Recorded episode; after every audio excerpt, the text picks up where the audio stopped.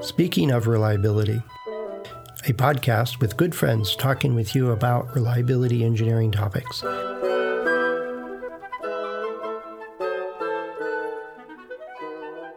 Welcome to Speaking of Reliability. This is Fred Schenkelberg.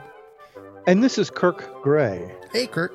You know, in in one or more of our previous episodes, um, we've talked about how you basically learned reliability with a handful of mentors you know, and Dr. Hobbs right. and, and a handful of others kind of gave you the taught you the ropes, taught you the process, the philosophies, the the, the way you approach um, problems in in the field. And I have a handful of folks that I've you know point to as mentors that I learn uh, statistics and I learn the the the fundamental need to do root cause analysis and you know speak with data, um, things like that. I, I, but but you and I have been to conferences. We've given papers. We've listened to I don't know how many papers. We reviewed papers. Um, you wrote a book. Um, you know that there's so many uh, courses and lessons and and workshops and everything else. Um, I dare say you probably even read a book or two. Um, right. But of all of those things, all of these different ways that we learn our trade are the skills and the tools and the techniques and the processes and stuff like that. What would you say is the best way? If you were, had a magic wand and you walk in an organization, we're going to teach you about reliability. Um, what's the best way to do that? Uh, well, I'd first go into a company and say, Have you made a product before? And they say, Yes. I said, Did you have any failures of that product in oh. production or in the field? Why do you they say, say Yes, we have. Why do you I say, say, that? They failed. We didn't expect them to fail, so that shouldn't have happened. But how did you know? okay. Do you have some of those failed products in house, or have you kept them, or did you do a f- root uh, root cause analysis on what caused the failure? Um, and can I see that data, please? Oh, well, we shipped we it to the vendor. We don't yeah, like failures, so we threw it away. Yeah. They're such a downer. the best way to learn about reliability is look into the unreliable instances of, uh, of the re- failures in the field, whether it could have been training or you know usage or misuse by the customer. There's many reasons. It could be a good design, but the customer yeah, uh, the wrong product for that environment. You know, it, exactly, it could be a perfect exactly. design, but it's in the in the wrong hands or wrong. Des- so, I mean, do do is the best reliability training train our operators how to use it well? And would that make it better? In some cases, it would this was uh, this was a dilemma that uh, Boeing had to deal with, and I I mentioned a post. If you go to my LinkedIn uh, site or my page for LinkedIn, you'll see I made a post about the Netflix documentary on Boeing, the downfall, uh, the basically the problem with the uh, 737 Max uh, 8 airline or um, airplane and the control systems that uh, they had to change because they extended the the number of passengers by extending the fuselage. Well, they put a big oh, I think they put a bigger engine or more fuel efficient engine, and because of that engine's design, they had to put in a modified system called the MCAS MCAS that actually controlled the aileron, aileron or the back. Uh, I guess what do you call it? The back I always tail. called it a flipper, but that's probably not right. anyway, it would compensate. Okay, because of the over because of these powerful engines, the tendency was for the airplane's nose to go up, and so they put in an automatic uh, control system that, unfortunately, and this was a big, amazing over uh, overlooked uh, link, weak link in this uh, whole system was that they had one sensor, the uh, angle of attack sensor. They were relying on one sensor with no verification, no backup, no other uh, uh, control um, verification that this uh, was sensor was correct or wrong or not working.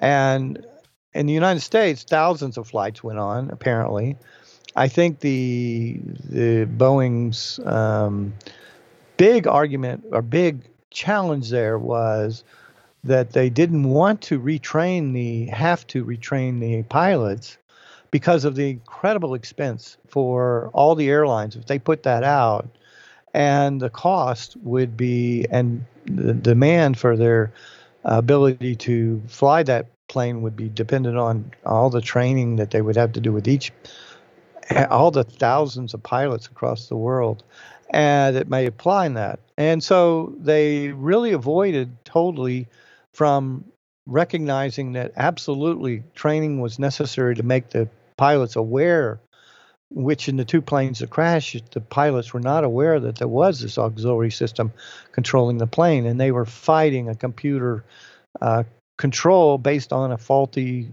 information from one sensor, and forcing the plane to uh, put its nose down, even though it didn't.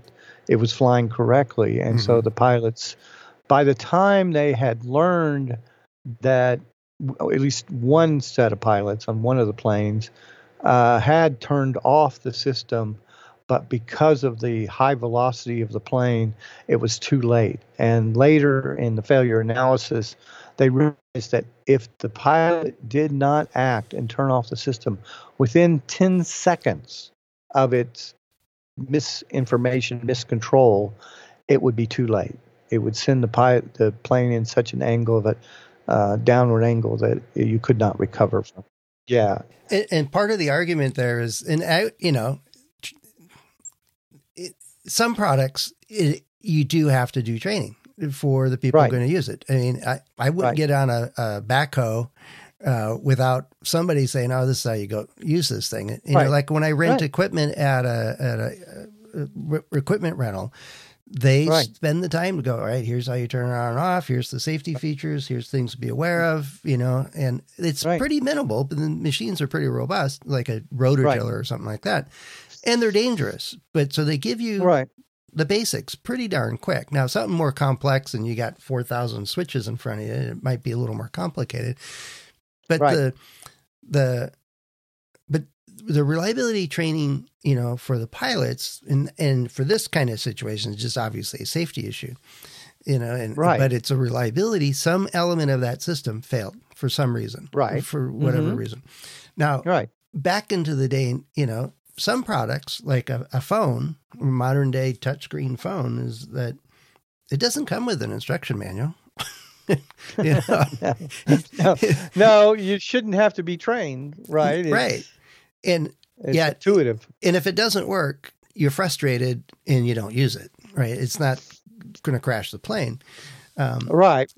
300 but, people aboard. Right. right. Okay. But the, but the, the notion is, is that, um, there's a balance of well there's a part of the best reliability training and where you were going initially was is your previous products the, the field failures you've had the things that, that, are in customers hands being used by customers and where they want to use it and what right. works and what doesn't work and, right. and then learn from that so right are you saying that we need to teach we should teach our customers to do root cause analysis for us. And then we don't have to do it. but but you've run into organizations that their root cause analysis isolate the component that you think is faulty and ship it back to the vendor.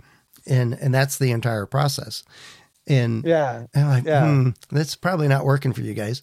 How'd you know yeah. that? Well, let's think about it.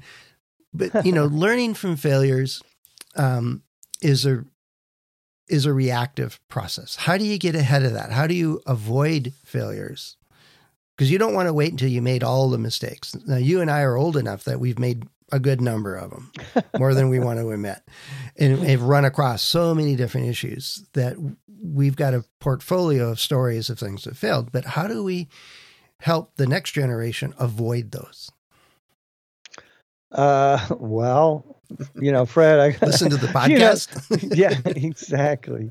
How do we do it? We do better testing. We do better focus on the the you know or maybe our FMEAs and risk assessment stuff, uh, yeah. risk assessments and and and do focus our attention to those critical systems and and then at a system level making sure that you know not only does this one section work but it interfaces well even under uh, variation with the next system you know that you may buy from a vendor mm-hmm, mm-hmm. you know power supply whatever does it have the right regulation you know you know that that's going to be enough uh, regulation on that power supply to handle the variable load that this this uh, board is going to ask for, mm-hmm. and things like that. I mean, it's just um, again, I think you can get this is you know again when David Packard said you've got to this is the one way essentially I'm, I'm, paraphrasing his quote there's only one way to improve reliability models may help to some extent but the only way is to build test and fix those things that fail mm-hmm. and repeat the process until the goal of, of, of acceptable reliability or robustness is achieved and that's the only way there's only one way to do that but I'd say that we're missing a lot when we don't monitor our tests. We're not monitoring the right things. We're not doing enough samples or pushing it far enough. I mean, I think all those things have to happen, and we all do those. But on the testing part, we could, most companies could do a lot more and be willing to go to the limits. And I, again, we don't want to say, I don't like using failure because yeah, yeah, yeah. It it's so negative. Oh yeah. man, it just slams the door shut in a lot of people's yeah. brain to, to testing better. But, but, you and I have a world of experience uh, in right. all kinds of labs and products and testing and root cause analysis and, and, and design work and all kinds of stuff. Right. And and have actually gotten to talk to customers and you know on occasion, yep. which every engineer needs to do. But what about in and you know that I, I teach well, marketing is very careful about engineers talking to customers. Yeah, it's too many Dilbert cartoons yeah, out there to scare yeah, scare them away. Yeah, right. But but you know, I teach uh, a course on engin- reliability engineering management right. at right. University of Maryland, and vast majority of the courses in the the master's and PhD program are your favorite topic, you know, the Weibull analysis, or should you use the gamma analysis instead, or modeling, oh, or psi, yeah, physics of failure type stuff? Or, and, yeah. yeah, we got to use the gamma function today because that's it's National Gamma Function Day, and in a totally different world than manufacturing and real reliability. Yes, go right. ahead. But if that's where and, it, and, and, my experience is limited just to a handful of university programs, and I'm sure there are some that are very practical and some are very good. Um, but the theoretical stuff is, I mean, that's the if you're going to get a PhD in reliability engineering, it usually means you got to do some pretty serious math and you got to do some serious modeling. Right. you got to right. understand all of these concepts right. that are theoretical. Um, yeah. But why are they teaching them that stuff when they, uh, you know, here's a product, go fix it. you know, would be is what we're saying. Go is a way to learn. Well, Fred, you know, I still uh, I see a lot of reliability engineering and reliability fairly still having a strong influence from the military uh, industrial complex, and since that is a huge, huge budget uh, item and it's been increased again, uh, that there's still the very big profit motive of uh, contracting and making a minimally reliable product, and that's where a lot of the people in that go to industry. Mm-hmm. Also, I don't think academics, and uh, you know, I I give credit to Michael Pecht, Professor Michael Pecht, who I've known for over 25 years now, and we've had many wrote a paper together and some other things, but um, from an academic standpoint, they really they're only exposed to the things that the companies want to expose them. CALCE does has a consortium, and uh, yep. they are basically at the uh, request of their consortium members on what they're going to study and what they're going to fund. what they're going to fund, right? they're going to fund. Yeah, I was part of that team once. I was right. representing a company, and we were interested in uh, heat sinks and and dust right. build up on them. So they went off right. and explored that. They have a bevy of grad students did a great job of it. But Right, and they're doing great work on lithium-ion batteries because that's certainly becoming much topic. a hot topic with the Boeing triple seven having fires. yeah, yeah. and a few things, you know, a few batteries blowing up, uh, like the Dell laptops, or this. Actually, it was a different vendor that provided those batteries, and they Yep. did have other problems. But because of that, uh, you know, that that um, that um, you know, the, the, the, those kinds of things uh, happen. Well, it helps. I mean, there's stuff, there's something to be said to, you know, look at things that you're interested in or curious about or have a question about. And CALCE has resources that can make those kinds of studies happen. Right. Um, exactly. right. They're regular and, and fixed and, and like wear of a tire tread, you know, or things like that. With- Right. But they also have uh, a FA lab. Uh, I, I think they still do. And so they, they get kind of a, a pulse of what's going on in the industry. And this is an electronics industry mostly. Right, right. And so they get a sense of what's causing problems and they can propose studies to help fix that. But I think underlying that, though, underlying both what you talked about with, with what uh, Packard said and what like Hobbs, I'm sure, has said, and um, what you're talking about now with, with CALCE is you got to be curious. The, the best training we got is simply notice that doesn't look right or Right. that smells funny or I don't Right. know enough about that. And Right. you don't need a PhD to ask those questions. No. And and so it's no, there's some argument that getting a PhD and going through that rigor gives you a, the ability to a- ask better questions. And there's all kinds of argument Right. on that. But the idea is is that the best reliability training, in my mind, is your own curiosity. And Right. and and then you got to be tenacious about it to Right. to follow through and, and make the case and, and do the investigations and, and Right. read the books and listen to the podcasts and everything else, but to every day you should learn something you didn't know before, you know, and when it's in reliability, there's you're going to be way behind if it's only one thing per day. But you also you also need to be have a, a situational awareness about reliability failures. Yep. So many of those are caused by an error, and somebody may be responsible for that error. Okay, and so many cases they don't want to talk about it. They don't want to expose it. They don't want to. Certainly, the public and or the competitors they certainly don't want those things to be known to them to the public or whatever so well, that's it's a cultural. not easy it's they not don't just hand you books on the failure analysis they've done Oh, I don't know. If Well- you, I've done this for years and years and years. Is you know, you're visiting a client and we go to Yeah. lunch, and there's like three, four of us sitting down to lunch Right. someplace, usually at a cafeteria in their building, right? yeah And I'm under NDA and all the other happy stuff. And so, Right. a common topic I bring up is so.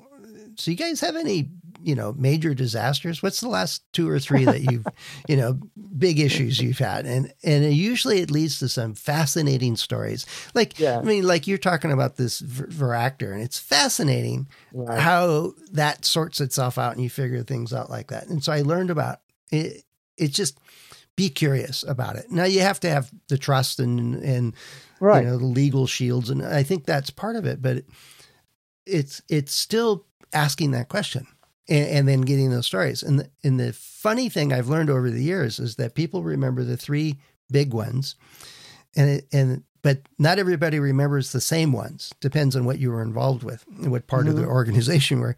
So this one Right. organization, there's three guys sitting there, and they came up with nine completely different stories, and they were all arguing with each other which one was the best one or the worst one. it, was, it was funny, but they learned from uh. each other. It's, oh, I didn't know that I could do that. Oh, because one was a mechanical engineer, one's an electrical engineer, and and they were like, I, that really that can happen with that, and and Yeah. and so they they could learn from each other if they would just talk about it.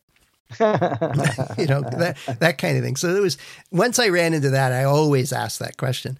But the Yeah. the the so we're saying the best way to learn reliability one is just do it right. Be curious, ask questions, and be aware of what's going on. investigate understand unreliability. Yeah. Okay, from whatever product, because it's usually and it's fairly common and it's unique. I mean, it's unique to each company and each manufacturing line and each product. You know, there's just very there's so many different reasons, and that's why again it's uh, you can't really model most of the re- unreliability. You can't model because it's not intrinsic wear out modes that is the cause. It's a mistake in the design or Well, you can model that too. You can you can model the rate of mistakes in designs. There's all kinds of ways to go about it, but is it worth doing? everything else is the same on a manufacturing line. Yeah, probably. No, there's all kinds Yeah. of ways to go about doing stuff.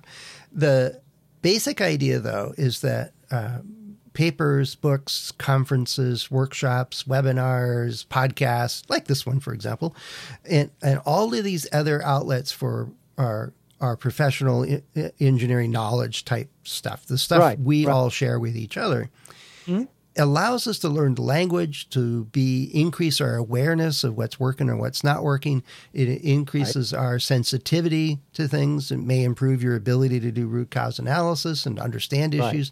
Even if it's nothing more than networking and you learn well there's other people that know a lot more about this. Let me get in touch with them and ask a question or two. Exactly. there's so many ways you can learn. So the best reliability training or education you can have is be curious That's right. The five whys came from that, and Yeah. actually, there's many more than fives usually. Usually, yeah. so Accendo Reliability's got a lot of the core stuff, papers and podcasts and webinars and all other good stuff. Uh, Kirk, you've got a book out there. It's up on the site. You can get it through there. You get it at Amazon. Um, we've there's lots of information out there, and Right. those are all supporting parts of your education, and, and my education, frankly.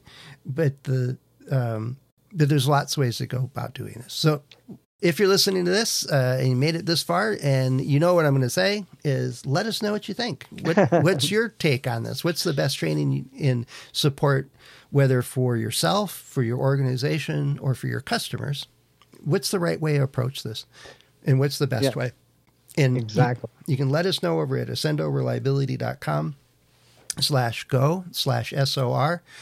Um, there's a, a SpeakPipe widget there. You can leave us a message or you can re- leave us a written message. Kirk and I and the other hosts are available on LinkedIn and on Accendo on our About pages.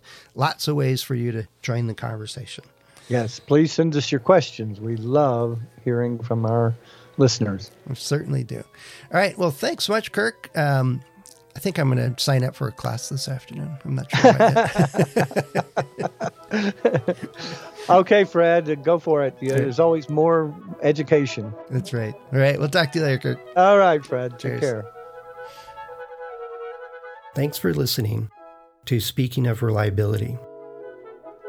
We invite you to join the conversation if you have a question or a topic that you think we should discuss in a future show. Please let us know. You can find a comment box below the episode show notes or just leave a note as part of a review on iTunes.